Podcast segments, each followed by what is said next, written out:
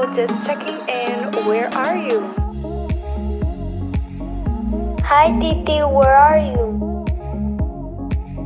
Jo, where are you? Away there, Jo. Oh my god, Jo, where are you? Josiel, ¿y dónde diablo tú andas? Hey guys, welcome back. Welcome to the Where Are Jo and the Curls podcast. I know that it's been a minute, and hear me out. I've been having sort of a creative block where I haven't been able to sit down and really formulate a good message for you. And now I don't want to waste your time just throwing out random episodes just to say that I'm doing them. But also because my new year does not start until next month, April. My new year is going to be on my birthday, so this was just sort of a trial, and the trial hasn't been that well. But also because I was taking some time off and I went to the Dominican Republic for two weeks, which went really well. Now, today's episode is a little different. This is going to be sort of like a photo dump, but like an episode thought dump, where I tell you or share with you a few of my thoughts or messages lately. And as always, it starts with a little story time. I was recently having a conversation with a friend about people that we encounter in the subway, in the bus, or just outside who talk out loud to themselves, and how sometimes what they're saying actually makes sense, which prompted me to tell him about a recent experience that I had with someone who I know in DR. So I met this guy because I usually I usually stick to the same restaurants, and he sort of does like security for this restaurant where he like traffics he traffic controls. So in that, you know, I always say hi to him, we have good conversations, it's all love. Like I I like this guy, this older man. He's an older man. I like him in the sense that I like his energy. He's very respectful. He's never disrespected me in any shape, way, or form. He's literally like an uncle to me. Um, he protects me. Like if he sees somebody trying to talk to me, he's like, "Hey, hey, like what's going on over there?" He's never asked me for money, but I'm always like just giving him. Like I, I always want to help him. We're always in great conversations. There are moments where he's under the influence, but that doesn't take away from his message, right? Just because he's an addict does not mean that I can't learn from him.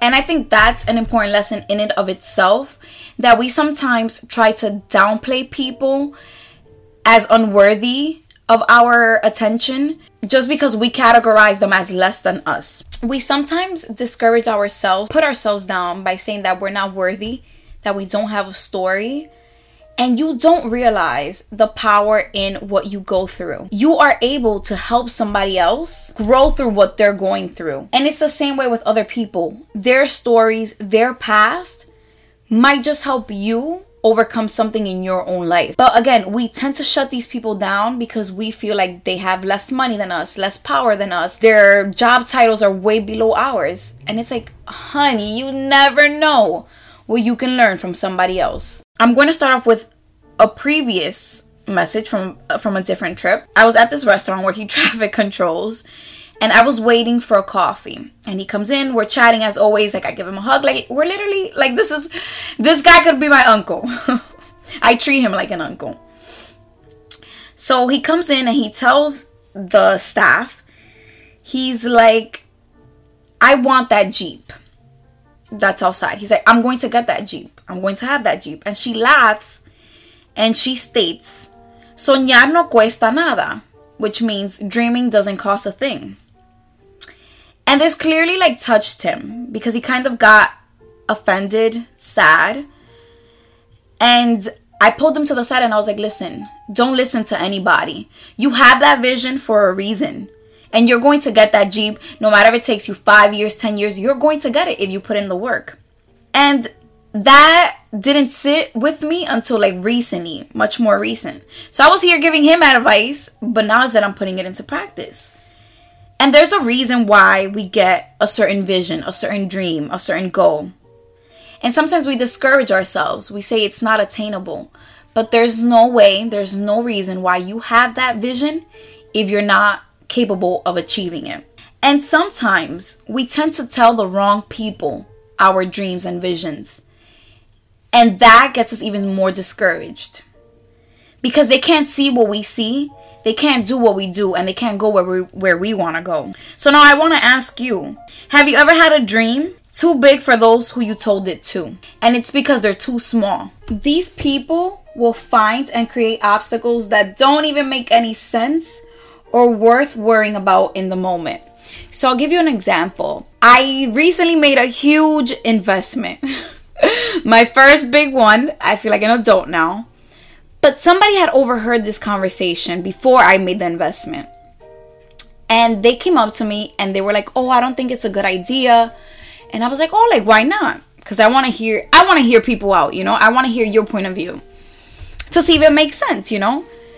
And her reasoning was because what if your child, what if your child is excluded from this investment?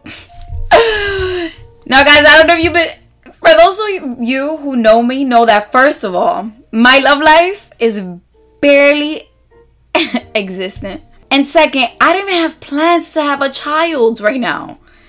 There is not even a feet. There's nothing inside of me right now. Like I'm not pregnant. I have no plans of having a child. Why would I worry? Why would I stop myself now about something that can happen 18 years, 20 years down the line? Does that make sense? And also my trainers at the gym.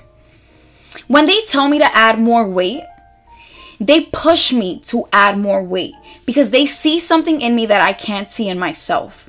If they were to tell me, Jo, go down in weight, I'm going to take their word for it and I will do it. And that's just the same thing with life, with anything. People will project their fears onto your plans. Or you have those really great people that believe in you and push you to do more, push you to see outside of your little small bubble. So I want to tell you to keep dreaming, keep believing. You can literally bring your vision to life if you chase it. And I mean wildly chase it. Again, there is nothing planted inside of you that won't grow if you water it. Now, my second encounter, this was this trip now, recently last month. When I first arrived to the country, I saw him. Came up to me, he's hugging me, he's like, Wow, you look amazing, you look so good. And I was like, thank you. You know, he's like, no, no, no, like you look like a fucking goddess. So he's hyping me up, you know. And then I tell him, like, oh, I'm gonna go eat over there. Come meet me so that I can give you something. So he comes to me and he sits down. And I'm going to say it in Spanish first and then I'll translate him. Si le vas a dar tres mil pesos a alguien, no se lo dé todo a la misma vez. Si le vas a dar amor a alguien, no se lo dé todo a la misma vez. Dáselo por parte, poquito a poquito porque a dárselo todo se van. He says, if you're going to give somebody 3,000 pesos, which is equivalent to about $45, he says, don't do it all at the same time. If you're going to give somebody love, don't do it all at the same time. Do it slowly, little by little. Because if you give somebody it all right away, they will leave. And now the random question that popped up into my head is are you the person that waits to give it your all to someone? Or do you give it all at once? And there's no correct or wrong way. So for me, I like to be genuine. I like to show up in places like my real self. But at times I do get scared and I'm like, okay, maybe I'm showing too much. So I have to find the balance. And it's all about finding the balance. But like he said, if I were to give him these $45 right away, would I see him again? I mean, maybe, maybe not. Maybe money doesn't define him, but maybe he'll just disappear, run with it. And that got me thinking like, how much of ourselves do we give to others? Are we always constantly making ourselves available? Are we always constantly putting ourselves in the position to be taken advantage of?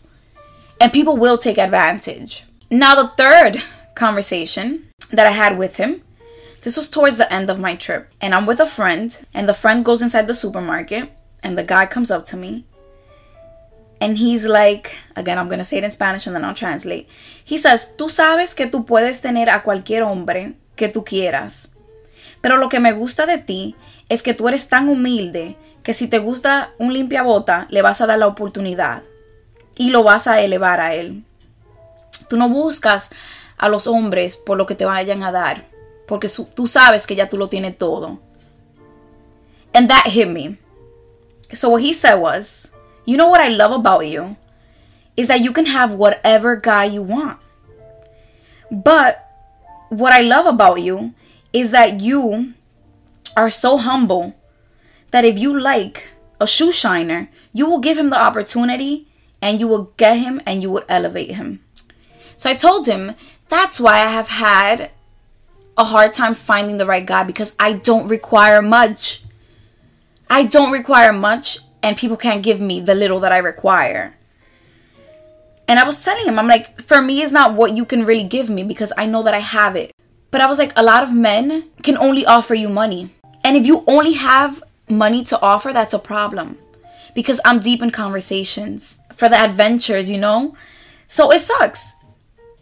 And that reminded me of like, damn, yo, something. Even when I ask for the bare minimum, even when I require the bare minimum, some men just can't hit that. And it's insane to like even think about. Like, I was telling a friend recently, I'm like, yo, I get turned on by just a man opening up a car door for me. That we come to require so little of other people that the act of somebody opening the door for me turns me on. Isn't that sad? And it's also like I don't require a $200 date. Yo, you can literally set me up with a picnic and yo, you can have me. You'll have my heart. We can go to a coffee shop, a $7 coffee, and you'll make me the happiest. And men just seem to not get it. But anyways, he ended that beautiful conversation by saying, Espero que cuando encuentres lo que busque, te sobre. Which translates to, I hope that whenever you find what you're looking for, there's abundance of it for you. And although there's a lot of great more moments to talk about my trip in the Dominican Republic, I will skip to another topic that I want to talk about. So one of my guy friends once told me, Jo, you're their friend, they're not your friend. And boy, it took me so long to learn this. And I've been recently reflecting on it. Because just how I have had people come into my life for a reason, they have impacted me, they have made me change my lens on something, they've changed my perspective, they've changed my life. It's the same reason that I do that for other people, and there's nothing in it for me, and that's okay. But I was just reflecting like, damn, how how not every relationship, not every friendship is going to be equal. There will be times when you're giving more than you receive, and there's sometimes where you're not able to give as much as you receive from people. And what brought me to this was that I've been thinking like how many places, how many countries have I visited because I genuinely wanted to or because my friends wanted to at the moment? How many restaurants that I've sent them have we've gone to? How many activities have we done because I wanted to? Because I'm always people pleasing. Like it's so hard. Like I want to go someplace and I'll reach out to people and it's so hard for me to get them to go with me somewhere. But when they reach out to me, hey Jo, you want to do this? I was always available. So I've been changing it up. I've been setting boundaries. I've been saying no when I want to say no, and that is such a great feeling. I was recently invited to something and it just didn't sit well with my soul. And I try to tell this person, like, hey, I can't. That's not my lifestyle anymore. And they told me, they were like, well, you need to live a little. And it's like, sweetie, I've lived enough for both you and I. And that's what people don't realize. There's certain activities that only belong to a certain season of your life. And I've outgrown alcohol and I've outgrown being in places that don't serve me that don't fill me up, that I won't have a great conversation, a great dance. And I'm not saying that I'll never drink again, but it's like that's not in my season right now. So I need to appreciate and do things that will elevate my soul, that will make me entirely happy. And not everybody's going to support you. So I told this person, I'm like, hey, why don't we go to a bookstore? Why don't we go to a restaurant? Invite me out. Why don't we do brunch? Like I'll I'll do these things you can have your drink, but the specific type of activity that you're inviting me to, I feel like I've outgrown, and that's okay. But I say all of this to say too don't wait on your friends or your family to do the things that you want in life. Because life and opportunities will pass you and you'll be stuck waiting forever. There's nothing more that I regretted than a missed opportunity, than a missed moment. Because I didn't take advantage at that time. Now, in be in setting boundaries, like I've mentioned before, people will take advantage if you don't set clear boundaries. They will test you and they will test you and they will want to take from you until you have had enough. That's the message. That's the episode for today. I want to end this by reminding you of your power. I want to invite you to sit down and write all your thoughts out, your goals, your visions, your plans, your dreams, and practice not telling small minded people.